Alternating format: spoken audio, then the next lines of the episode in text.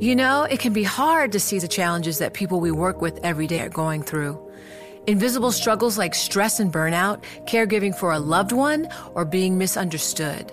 But insight, awareness, and empathy will help us better see the issues they're dealing with. And that can make us and our companies healthier too. I'm Holly Robinson Peete. Join us on The Visibility Gap, a new podcast presented by Cigna Healthcare. Download it wherever you get your podcasts. You know success when you see it, or you think you do the people in the spotlight. But what about those small business masterminds who succeed at making their money work harder? They do that by having a business bank account with QuickBooks Money, which now earns 5% annual percentage yield. Making your money work as hard as you do? That's how you business differently. Learn more about QuickBooks Money at quickbooks.com slash 5APY. Banking services provided by Green Dot Bank, member FDIC. Only funds and envelopes earn APY. APY can change at any time. You're listening to Taking Stock with Kathleen Hays and Pimm Fox on Bloomberg Radio. Well, judging by the throng, the crowd that enveloped our next guest as she came in to join us, I can tell you that Billie Jean King still has it. Billie Jean King, a former world number one professional tennis player, winner of 39 Grand Slam titles, including 12 singles, 16 women's doubles, and so on and she's also had a tennis center named after her. She joins us with Stephanie Turner, co author of The Millennial Majority Will Transform Your Culture. She's also a manager in Deloitte's Survey Research and Analytics Center, and they're here to tell us about some of the latest findings in their millennial work. Welcome. Thank you both for being here. Thanks for having um, us, Pam. I got to say, Billie Jean King, it is a little bit uh, uh, awe-inspiring to be in the same room with you because well, of all of your. Don't worry, I'm just a, kid, a, a blue-collar kid from Long Beach, California, so that and a public park kid, so that'll put us all at rest. well, okay, well that, that that's a and, good. And the National Tennis Center, the one that was that has my name on it now, I can't say I'm too embarrassed. It's actually a public park. Well, that, that's I don't, pretty good. I don't think people realize that sometimes. well, that, that, that all that all leads me to my, my question because you have something called the Billie Jean King Leadership Initiative. Yes. And I'm wondering if you could describe that in the context of what Stephanie's been working on having to do with millennials and leadership. Well, when we started the Billie Jean King Leadership Initiative, I said we, have got to have some data. We, we can't just talk about what's going on in the workplace because what we want to do in our with the leadership initiative is to uh, change the workplace to be more inclusive where people can be their authentic self so deloitte, deloitte and us teamed up and they have been unbelievable because without Deloitte, we couldn't really have started the leadership initiative uh, without them. So they've come up with all kinds of data about millennials because, believe it or not, you know, millennials are going to be 75% of the workforce in 2025. It's not very, just a few years from now. So uh, th- it's very important to know what they're thinking, what they're feeling, what's going to drive them, uh, wh- what's going to give them purpose. And that's the things that Deloitte went out and continue to collect data on what the millennials are feeling and thinking, especially in the workplace. We want to get to the data in just a minute, but I, I also want to ask you from your perspective in the tennis world. Mm-hmm. Uh, so many tennis players start out long before they're millennials. I mean, oh yeah, they are like three years old. Exactly. Right. You know, we we had Nick Bollettieri on once again. The Gen we, Z, we, the Z Gen. Our, we did our show out at the Open for a couple days. Oh, he's great. Out there. He's he's Isn't well, he the best tennis I love him. Hall of Fame, etc. But what do you see in your in your in yourself growing up, and when you look at kids now, how are they different from us, from us older folks, when we were at that point in our lives? What do you see? Well, first of all, they still have some of the same problems, and that's access to get started. I would say that access is a challenge no matter what. But as they get going, if they show promise, uh, they have there's more money, there's better coaching, better nutritional and information on how to train, all the things that I would have loved to have had growing up as far as information, and that's what where technology is so important and continues to, you know, the software just exponentially keeps changing all the time. I mean, it's just you can't keep up with the software. The hardware is a little bit, a little bit easier, but it's it's unbelievable what that brings to the table about for stats when you play. gives you it gives you instantaneous feedback. Um, it's just amazing. What I would love to be a kid today playing. Uh, I do think uh, you, if you show promise, usually someone will help you, will sponsor you or mentor you. Um, but it's amazing what's happened. And then, you know, I retired at 40, went into team tennis, world team tennis, which is about equality. We have men and women on the same team.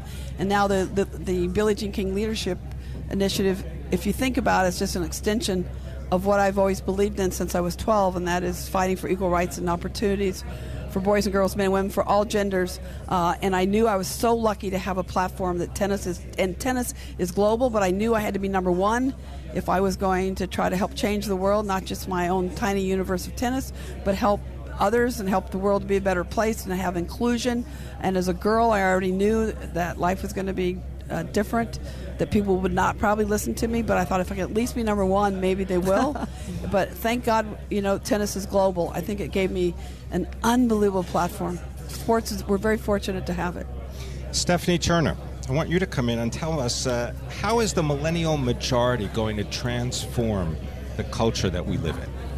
Yeah, well, I, I think, and Billie, you have created this amazing platform that we can conduct the research on. And what our research is showing is that technology is an accelerator. Millennials want purpose in the organizations, but they're using technology in every form that they have to be an accelerator in how they collaborate, communicate, how they become innovative in their work that drives that purpose, and then also in how they seek work life flexibility. This is a generation that wants to solve problems fast, and they want to be able to do it wherever they are around the globe, and they want to be able to do it with whoever is around the globe. They don't want to be confined to an office or a particular area of solving those problems. Okay, well, we know that lots of times stereotypes and jokes have some truth in them. And when you see all the jokes, right, about, oh, they expect this, oh, they don't want to do that, oh, they want to go in and get a raise, um, you know, three months after they're there. Is there any truth? Is that the downside of a millennial? So, so I think that part of what our research has done is actually a little bit of myth busted the generation that we once knew it, right? So this is a generation that has since matured. They are in their 30s. They are leaders in our organizations. Today, they are at least 50% of the workforce. And like Billie said, they're going to be 75% of the workforce in 2025.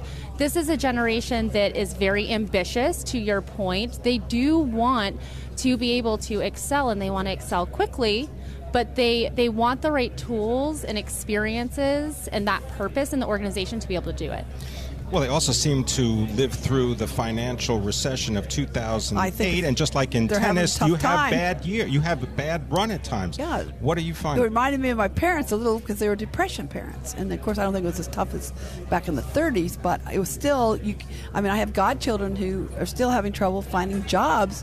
It's it's tough, and I'm saying you know you remind me of the old days uh, when there was a depression. So I think uh, it's very sobering when you go through that experience, but I also think uh, they're very resourceful. I think they're innovative. I think the kids want to do good.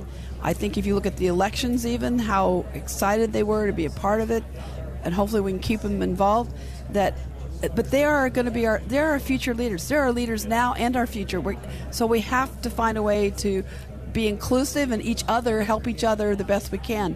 And that's where the boomers have a chance to mentor. But you know what? I feel like the millennials are, are mentoring me sometimes, especially when it comes to technology. But I think it's really important that we that we have more equality in the workplace. I want equal pay for equal work. I want more women in the C-suites.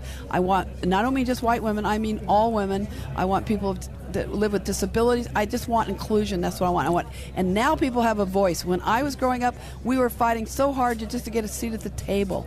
Yeah. Now people expect to have a voice, and it's so much healthier. You're making me think. When we were at the Pershing INSITE Conference down in Florida earlier this year, I believe it was in June, one of the executives was giving a, a, a TED talk Sure. at the event about.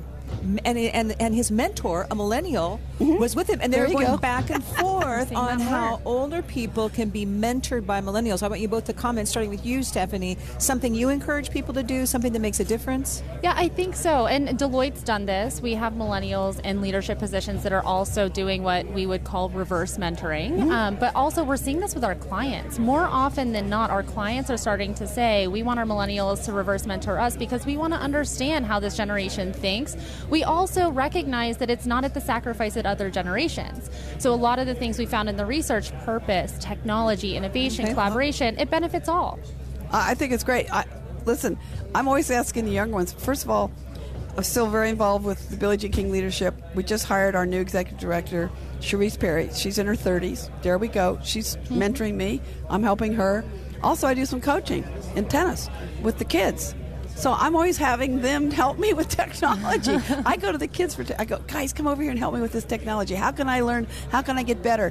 What gets me, the only thing that gets me irritated sometimes with the millennials, and I love them dearly, I wish I were one, uh, is that I don't sometimes, well, even like we're talking about the elections, I said, have you looked up everyone's story?